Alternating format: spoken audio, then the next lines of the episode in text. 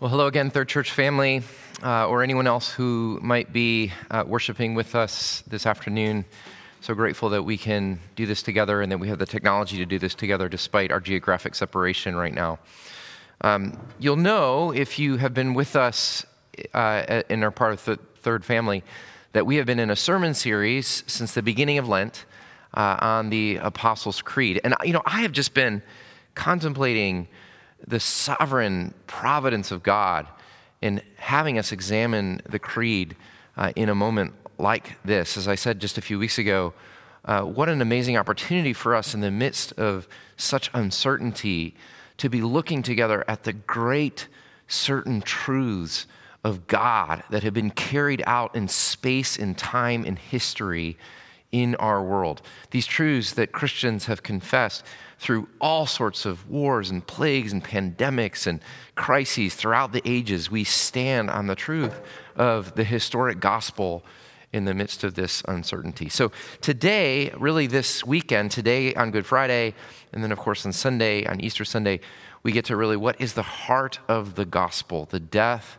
and resurrection of Jesus. So today we'll be looking at that statement in the Creed that says, um, He was crucified, dead, and buried he descended into hell. And to do that, I'll be reading from Mark uh, chapter 15, verses 16 through 39. This is Mark's account of the final hours of Jesus' life. Um, this is a, a very uh, deep and uh, sobering and moving passage. So as I read it, I would just invite you either to read along um, or to just close your eyes and listen and try to imagine this scene in your mind as you hear it. So let's hear God's word from Mark chapter 15. The soldiers led Jesus away into the palace, that is the praetorium, and called together the whole company of soldiers. They put a purple robe on Jesus, then twisted together a crown of thorns and set it on him. And they began to call out to him, Hail, King of the Jews! Again and again, they struck him on the head with a staff and spit on him. Falling on their knees, they paid homage to him. And when they had mocked him, they took off the purple robe and put his own clothes on him. Then they led him out to crucify him.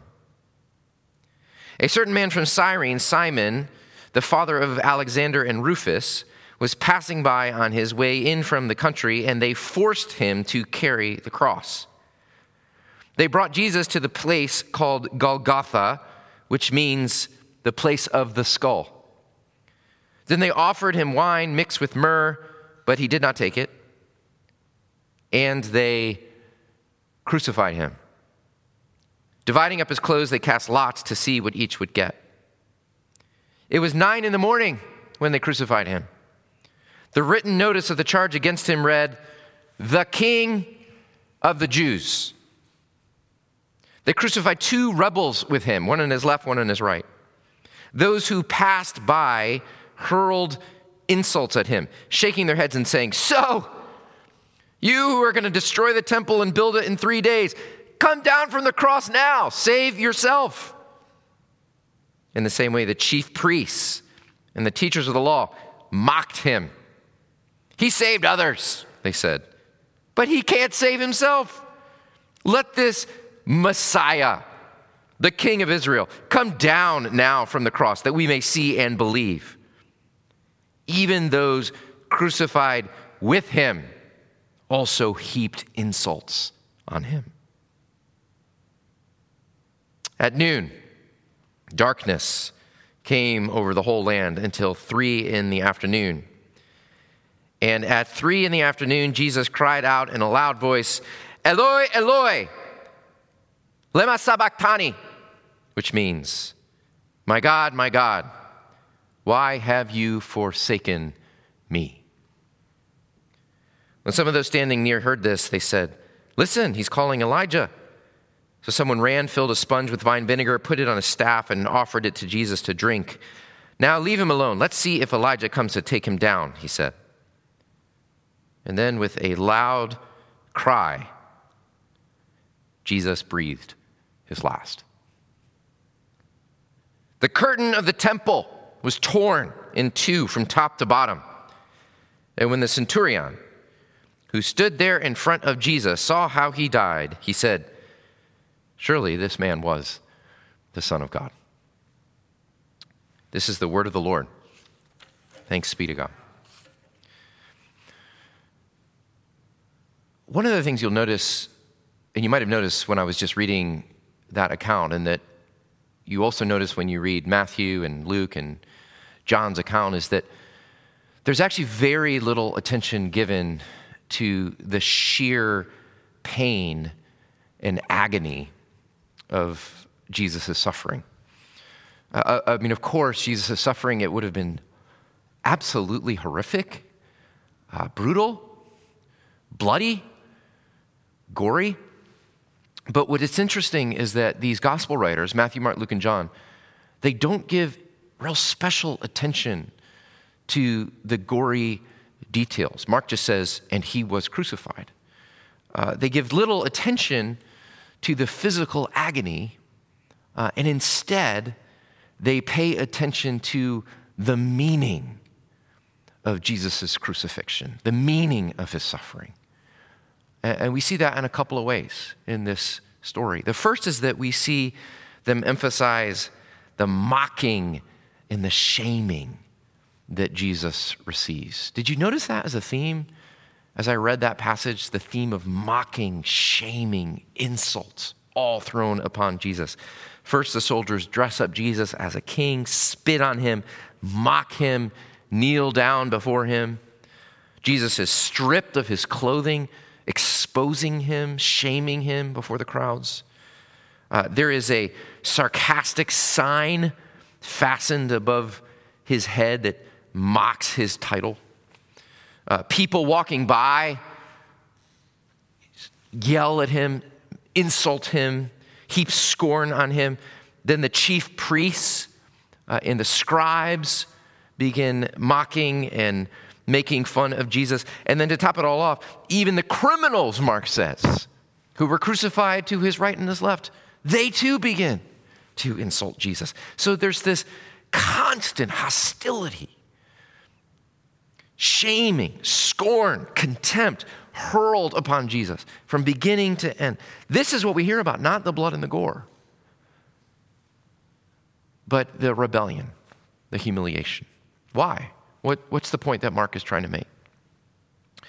I think what the Bible wants us to see is the Bible wants us to see the truth about ourselves.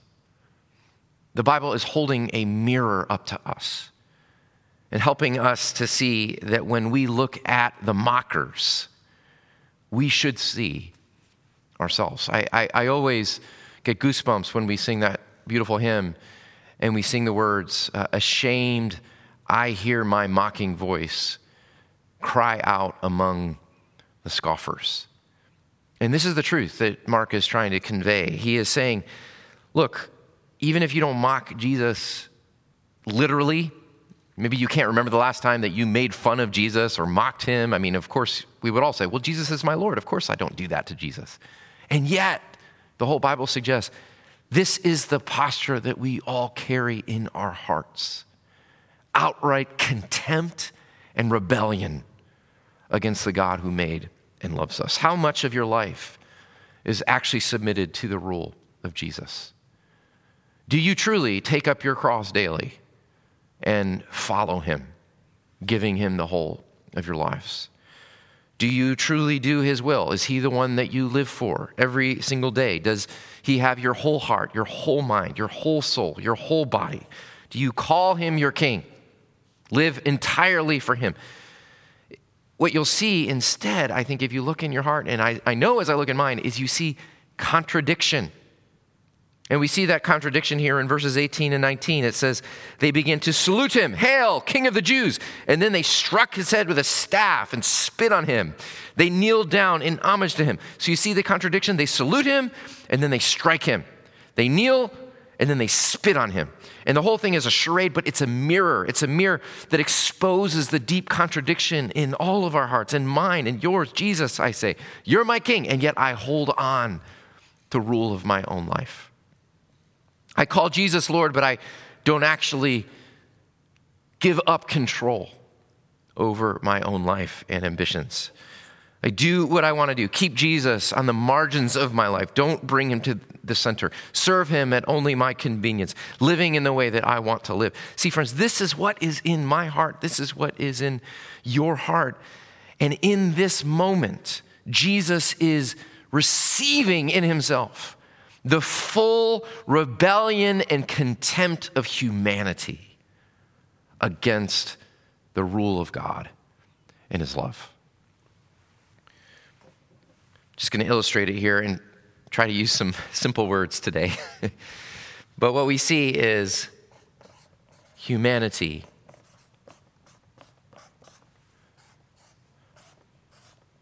spewing the full weight of their rebellion and antipathy against God, and all of it falling upon Jesus in that moment. And what do we see? We see that Jesus receives it.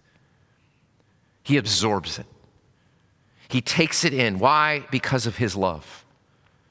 We see him say from the cross, Father, forgive them. They do not know what they do. He receives their mocking, he receives the insults.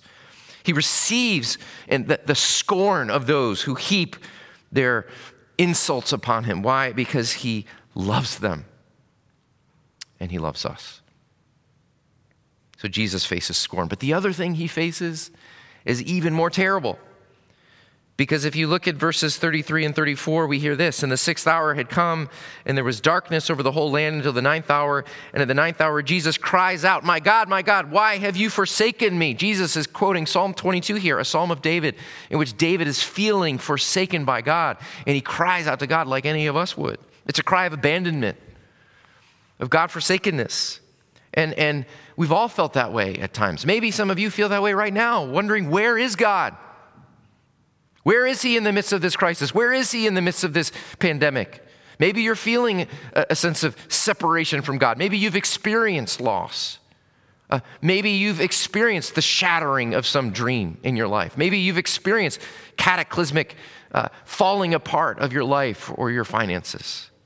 Maybe you're feeling stuck, isolated in your home. Think of all the people who are right now stuck by themselves in hospitals, on ventilators, struggling for their lives, cut off from other people, cut off from those that they love. My God, my God, why have you forsaken me? We've all felt it. And yet, and I want to say this as sensitively as possible, knowing that you, the, the, the suffering of many people is very real right now, our feelings of abandonment are just that feelings. Not fact, but feelings. Because the truth is, you are never alone. No matter how alone or abandoned you might feel, God is always present. He promises to never forsake you. Our sense of feeling forsaken is a feeling, not a fact, and yet it is different in this moment for Jesus.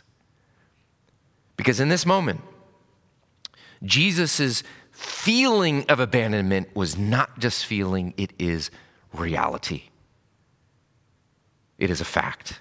The Bible teaches that on the cross, God the Father laid on God the Son, who took it voluntarily, the full judgment for the sin of humanity. God made him who had no sin to be sin for us.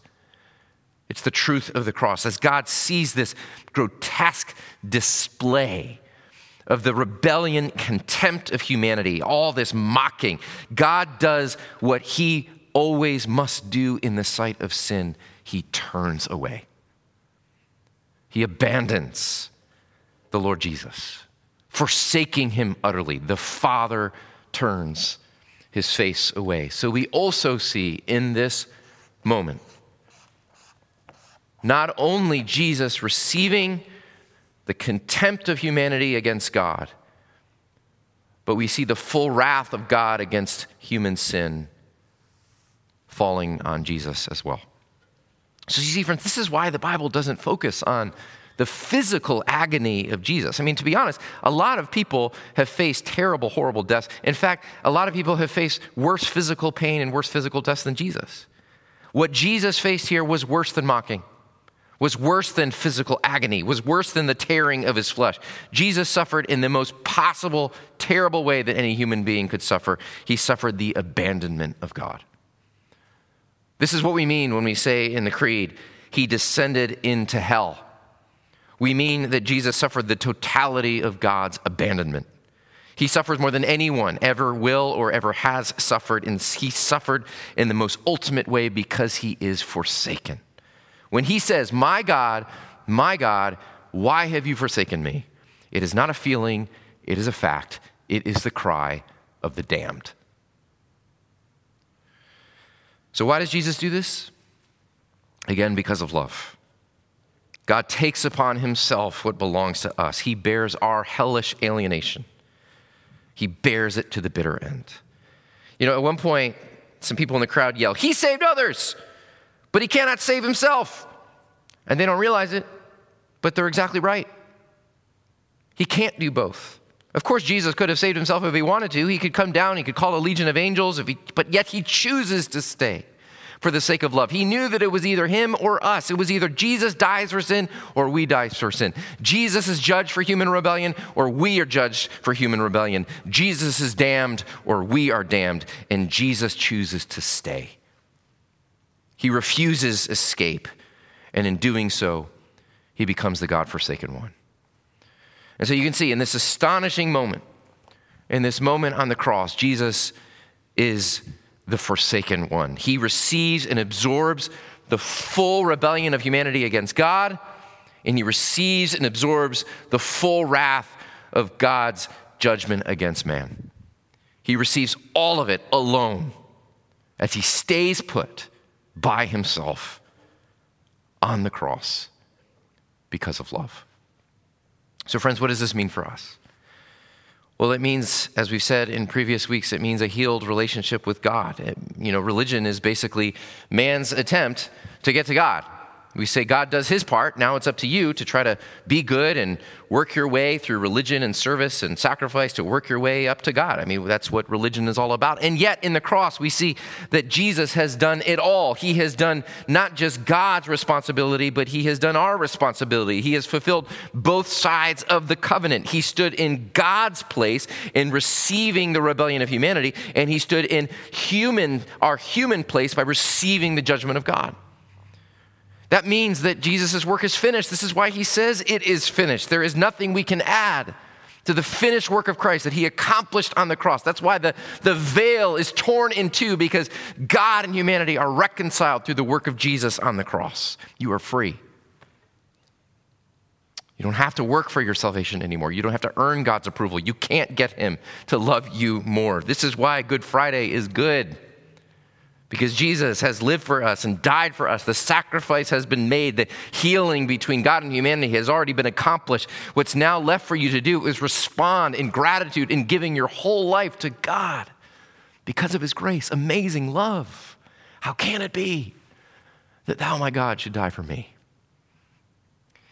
But it also means this that for the life that you live today, you are never abandoned. Jesus said, My God, my God, why have you forsaken me? And because Jesus made that cry, you and I never have to. Because he was willingly abandoned. We never have to be abandoned because he was cut off from the Father so that we can say, Nothing shall separate us from the love of God. That is in Christ Jesus our Lord. He is forsaken that we can be free, that we can be forgiven that we can be loved. So, so many of us find ourselves in the depths right now, physically, emotionally, financially, uh, suffering the pain and sorrow of fear and anxiety and alienation and uncertainty. And what we are given in this moment, this beautiful moment, is we are given the forsaken figure of Jesus on the cross. We are not given answers, we are given the Son of God, torn apart from us. God entering into our human situation, God forsaken, that we might never be forsaken, always loved, always secure in the love of God forever.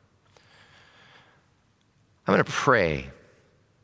I'm going to pray for you and for all of us that we might experience this Good Friday, the fresh revelation of the love of God demonstrated to us on the cross. So let's pray together. Father, we do look in astonishment at the cross. We see that Jesus endured there both the wrath of humanity and the wrath of God. That his true suffering was not just the pain, the physical pain, it was the, the spiritual agony of being fully rejected by men and being fully abandoned by God.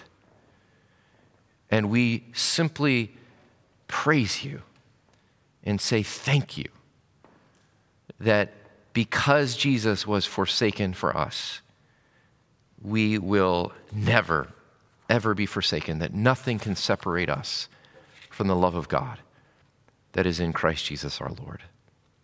We thank you and praise you in the name of Jesus. Amen.